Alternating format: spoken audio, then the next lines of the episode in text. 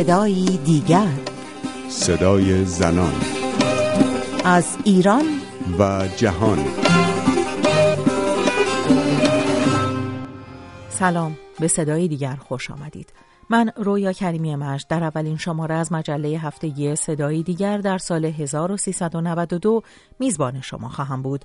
تا با هم قصه زندگی زنی را مرور کنیم که چشمانش درخشش آفتاب سال نو را ندید. زنی از دیار کردستان.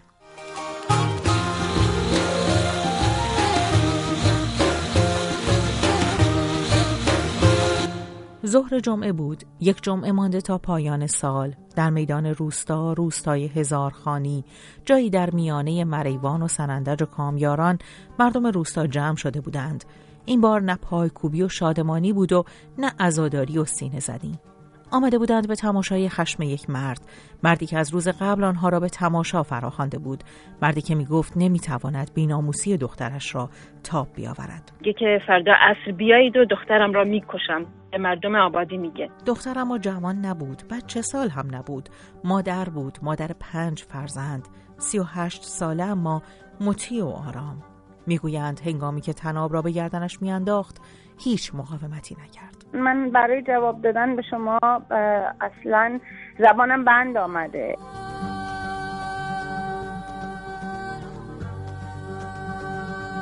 هیچ کس نمی‌گوید که زن چگونه جان داد.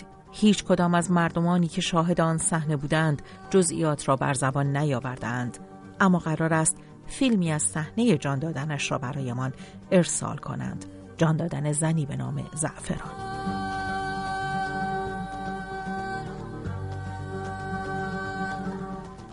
نامش زعفران بود نه از آن دست زعفران هایی که خوش عطرند و محبوب. لاقل محبوب نبود. این را خانوادهاش گفتند. بعد از آنکه با پنج بچه قد و نیم قد از شوهرش طلاق گرفته به خانه پدر برگشت دیگران ارج و قرب سابق را نداشت. لیلا زنی از دیار کردستان. گویا شوهرش به او بدگمانه. و حتی نمیداره به خانه بستگانشان سر بزنه و حتی به دیدار خواهر و یا برادرانشان برود. و همین بدگمانی شوهرش باعث میشه که درخواست طلاق بده و بعد از دو سال کشمکش موفق میشه که از شوهرش جدا بشه. مرد به آسانی هم طلاق نمی‌داد. دو سال رفت آمد. جاده ها را از روستای خانی تا سرواباد کردستان شهرستانی با نزدیک به 66 هزار نفر جمعیت. آنقدر رفت آمد تا طلاقش را گرفت. بعد از طلاق جایی نداشت جز خانه پدری خانه که برای هر دختری معمن و پناه است. مخصوصا اگر سی و هشت ساله باشی و مطلقه و ساکن در روستایی کوچک در کردستان. زعفران اما هنوز هزار آرزو داشت. خانم محمدی مدتی پس از طلاق تصمیم به ازدواج مجدد می‌گیره با فرد دیگری که با ممانعت جدی خانواده پدرش روبرو میشه. زفران مردی که قصد ازدواج با او داشت رو تهدید می‌کنن خانوادهش تهدیدشون می‌کنن که ازدواج نکنن در واقع. پس از مدتی زعفران با آن مرد فرار می‌کنه و به روستای سیف سفلا از صاحب شهرستان مریوان میرن. در واقع فرار می‌کنن. بعد از یه هفته خانواده زعفران آنها رو پیدا می‌کنن. مرد موفق به فرار میشه اما زعفران را به خانه پدرش در روستای هزارخانی باز میگردانند. هیچکس نمی‌داند که چطور آن مرد سر راهش سبز شد و او را با خود برد. حالا فقط نام زعفران است که بر سر زبان هاست. هیچ کس آن مرد بی نام و نشان را نمی‌شناسد. نمی‌دانم شاید هم مرد هم نام داشت و هم نشان اما حالا کسی نمی‌خواهد که نام او را بر زبان بیاورد. شاید برای مردم هزارخانی مهم این است که زعفران از خانه فرار کرد. همین هم شد که پدرش او را کشت. آیا مقصر زعفران است؟ آسیه امینی فعال مسائل زنان ساکن نروژ. اگر بخوایم واژه تقصیر و مقصر بودن رو معنی بکنیم در این مورد باید بگیم اساسا پس عشق یک مورد ممنوع است. یعنی شما اجازه نداری عاشق باشی. وقتی اجازه نداری عاشق باشی در هر شرایطی می‌تونی مقصر باشی. اما اگر عاشق شدن برای آدم ها یک موضوع اختیاری باشه و یک هیته شخصی باشه اون وقت خب خیلی از مسائل حل میشه. در اون ساختار اساسا نه تنها عشق یک میوه ممنوع است که عشق برای زنی که در تحت ولایت پدرش یا همسرش هست تحت سرپرستی اونها هست و این به معنی اینه که اختیار تمام تمام زندگی او از بدنش گرفته تا سرنوشتش تا ازدواج کردنش تا طلاق گرفتنش تا خرجی زندگیش تا هر چیز دیگهش رو کسی دیگه ای باید براش تصمیم بگیره.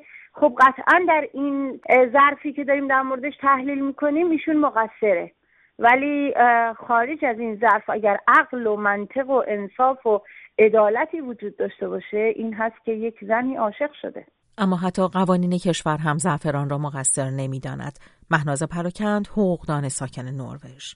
در مورد این موضوع خاص بدون اینکه محاکمه صورت گرفته باشه بدون اینکه ازشون سوالی شده باشه بدون اینکه دفاعیاتش شنیده شده باشه ما نمی‌تونیم بگیم که اصلا جرمی ارتکاب پیدا کرده یا نکرده است. بر اصل بر اینه که صرفا به فرض این که این فرد رفته یک هفته در محلی غیر از محل سکونت خودش با فرد دیگه ای در خونه هم زندگی کرده نمی‌تونیم ما به صرف موندن اون در اون خونه جرمی رو بهش انتصاب بدیم. اما بعد از اینکه زعفران به خانه بازگردانده شد پدر ساکت نماند. در قوانین جمهوری اسلامی پدر ولی دم است. مردی که دختر هفت سالش را در اهواز به قتل رسانده بود سالها پیش در برابر دوربین هایی که تصویرش را ثبت می کردند گفته بود من ولی دمش هستم صاحب خونش.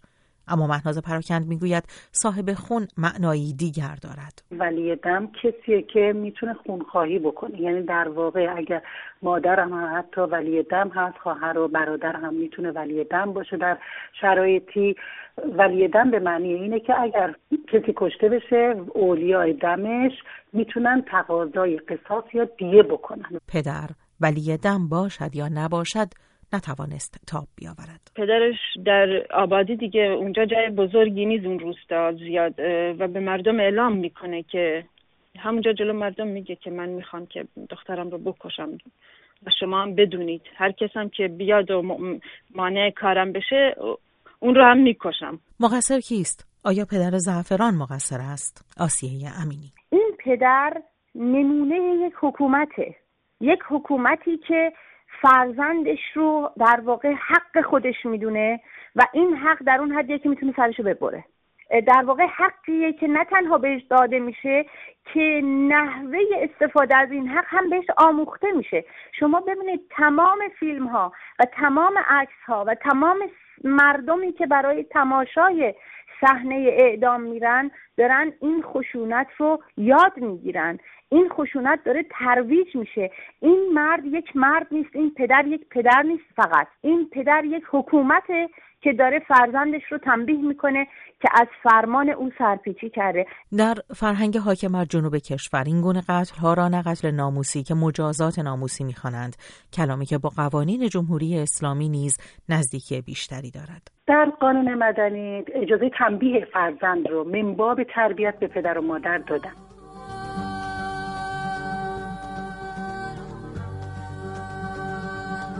ظهر جمعه 17 اسفند ماه 1391 8 مارس 2013 میلادی مردم روستایی از توابع سنندج در میدان اصلی جمع شدند تا شاهد باشند چگونه پدری دخترش را تنبیه می کند. همونطور که شاهدان علمی در اونجا بودن میگن که در مرکز آبادی با به وسیله تناب, تناب دخترش رو خفه می‌کنه. متاسفانه نتونسته مقاومت کنه و تسلیم پدرش شده و دیگه مردم هیچی متاسفانه مردم هم نتونستن هیچ کاری بکنن. هیچ کس شمار مردمانی را که شاهد خفه شدن زعفران با تناب به دست پدرش بود نمی‌داند.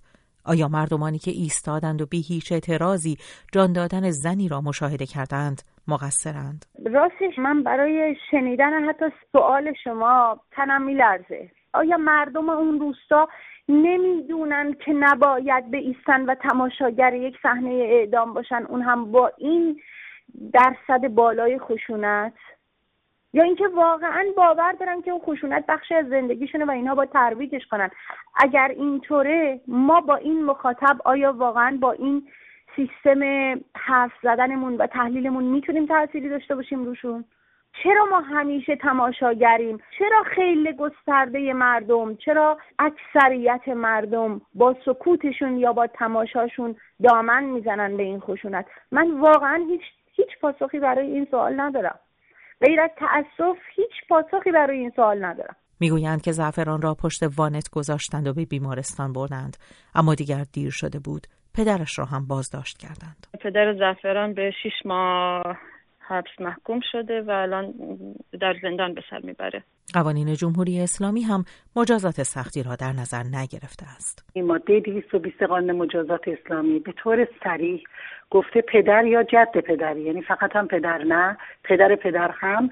اگر که فرزندش رو بکشه قصاص نمیشه و فقط به پرداخت دیه قتل به ورسه مقتول محکوم میشه و قاضی می‌تونه منباب تعذیر محکومیت حبسم بهش بده. جسد زعفران را سه روز پس از مرگش از پزشکی قانونی تحویل گرفتند. مطابق دستورات دینی و آین همون آداب و رسوم اجتماعی هم با پیکر او برخورد نمیشه متاسفانه. و جسد جسدش رو هم پنجاه تا شست متر دورتر از قبرستان به خواب میسپارند.